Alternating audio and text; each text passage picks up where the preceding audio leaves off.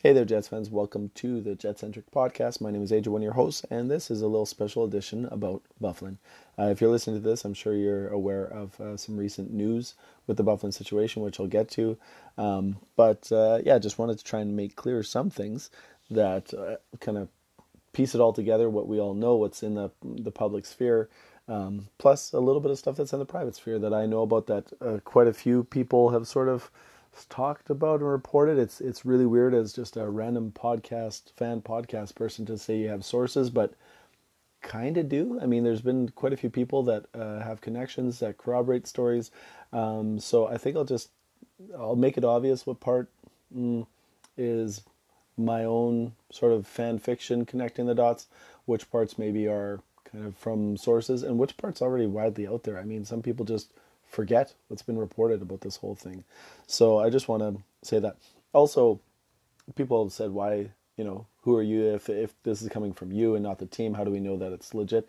I go, well, why would the team report on this negative stuff? I mean, generally, Cheveldayoff just goes and talks about uh, things after they've been reported by an Elliotte Friedman, per se, and um, comes out and talks about it. So, it's not like the team is just offering up information about a very awkward situation.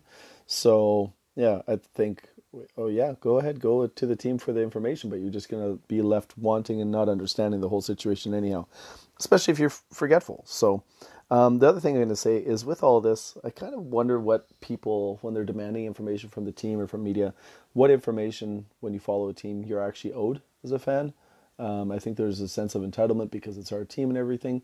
And I'm not really sure that anyone has a good answer for that, but certainly some of us, you know, love information and, and expect it, and it's it'd be great, you know, if team was open about everything. But I don't think that's the normal way businesses run in general.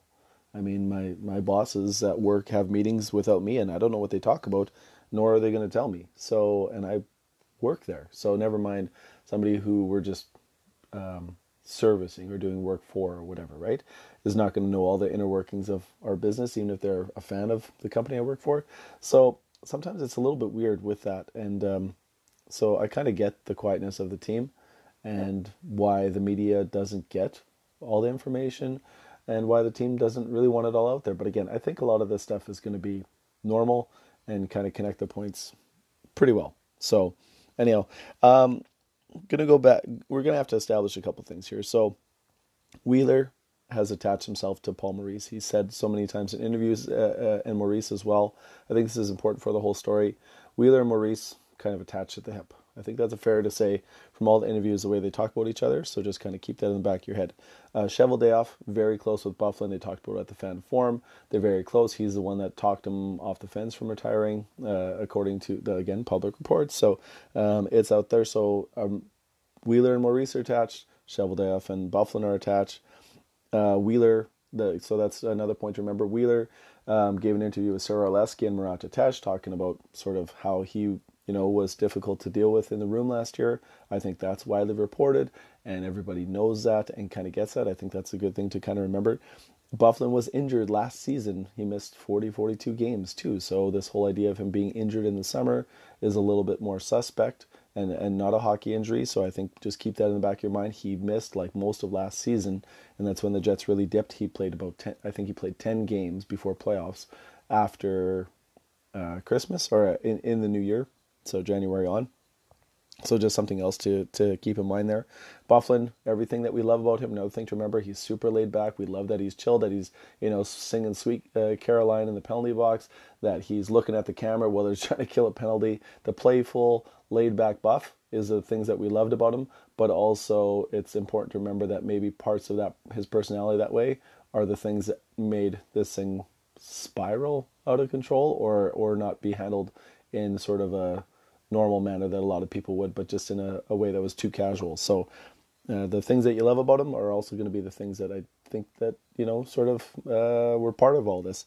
Um, and also the last thing, um, no, actually no, I talked about that. Okay, forget it. So I do actually have notes here that I'm reading. So um, so first thing we'll go back to last season, right? Uh, the Jets started off well. They kind of continuing off uh, their previous season, the the best season in Winnipeg Jets hockey history. Then they followed off up to December, pretty good. Laine had a crazy November. Byfuglien gets injured. New Year, Jets don't do very well. Season was a bit of a flop in the second half. Um, they did okay in the playoffs, except for that last game. You know, wasn't really that great.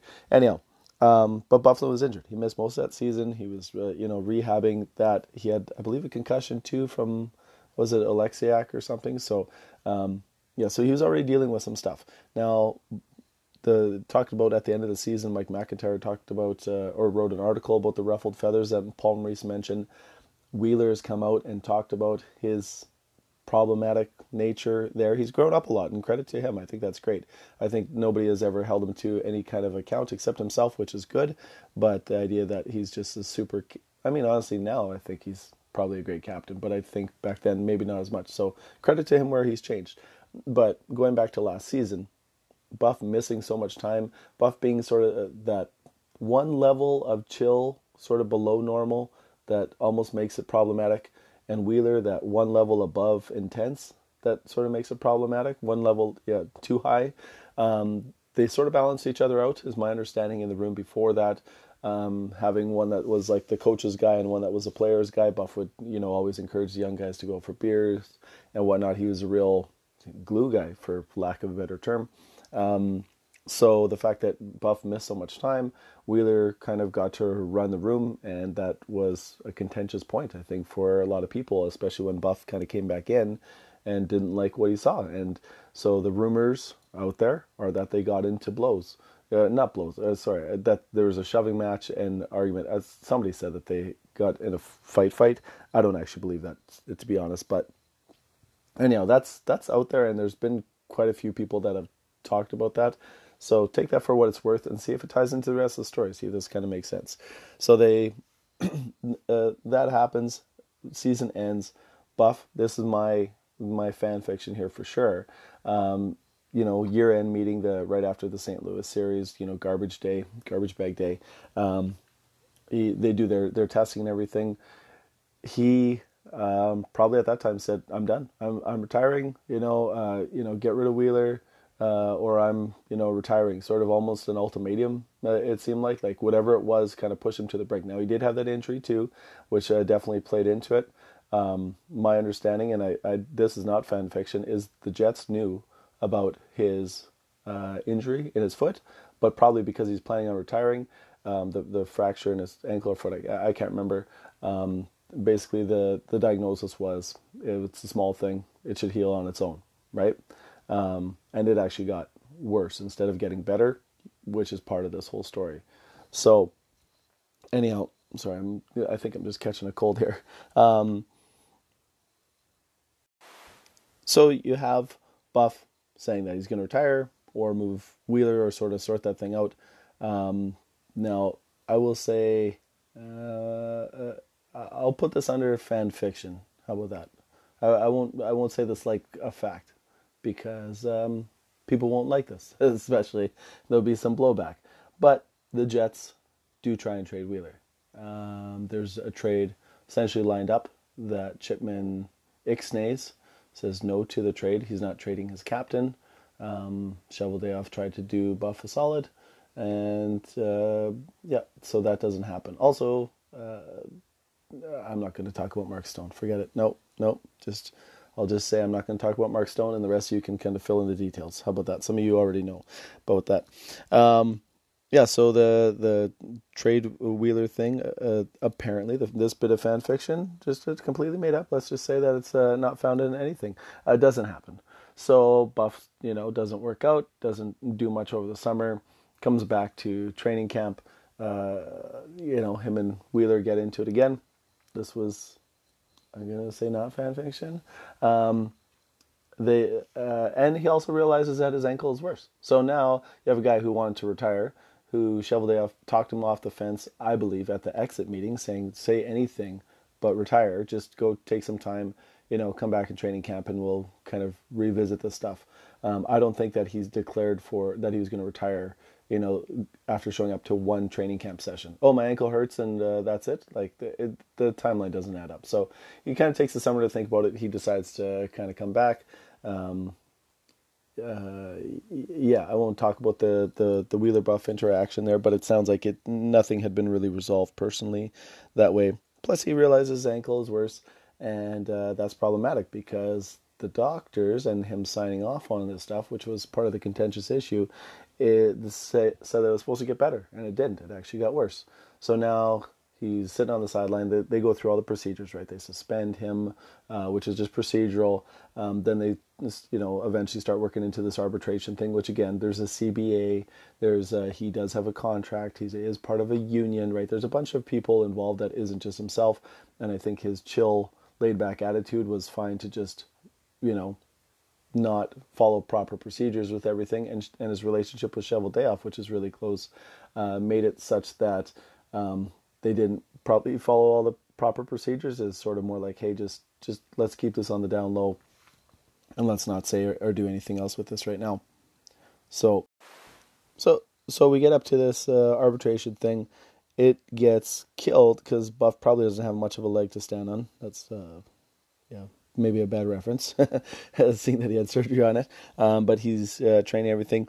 I think that um, probably some of the pressure on the season tick from the season hold ticket holders and the season how it's gone has probably pressured um, uh, Chipman. This is this can be some speculation, obviously, um, to you know trying to wrap this thing up real quick because they want to move on to try and either salvage the season or make things look better or in some way maybe give Cheveldayoff a chance to save his job, right? Because uh, he's sort of a, uh, you know hitched his ride to this buff cart and or this buff horse, and it um, didn't go very well. Like this this whole season hasn't been that great, and the buff situation has loomed over. They haven't had the cap space, and this is kind of because of the relationship between Cheveldayoff and um, and Byfuglien. And I think uh, Chipman probably has gotten completely annoyed with it it said we got to end this thing.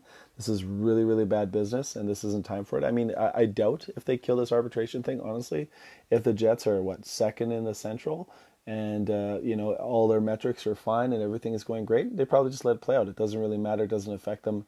Um, the cap space they've probably weaseled away enough from not having guys in the box to uh, in the press box, I should say, to uh, you know have a bit of money to to go out and get a piece, right? So I, I think there's some pressure, internal pressure. And uh, maybe this has kind of made Chipman's side a little bit more with the fact that he wouldn't trade Wheeler. Maybe I shouldn't say the fact, but um, uh, that it's a little bit more like Chipman and Wheeler and Maurice, who has built in excuses for this season because he hasn't had the manpower. Um, that's sort of one side of the coin, and then you got um, Byfuglien and Cheveldayoff on the other side. So I'm really curious to see if this costs Cheveldayoff his job or if he can do the things that he needs to to, I guess, save his his job. Um, but really, the it seems like there's a pretty easy divide to to picture, and especially now, like the way that I look at it is, I think there's enough blame to go around. Um, I'll maybe hit on each person between Chipman, uh, Maurice, Cheveldayoff, Byfuglien, and Wheeler right? Sort of those five main parties in, in all of this. Um, and I kind of assign it like there's, I, I wouldn't blame one person. I'd probably give everybody a slice of the pie. I give everybody 20% uh, fault. So it's not one person's fault, but everybody has some faults in, in all this.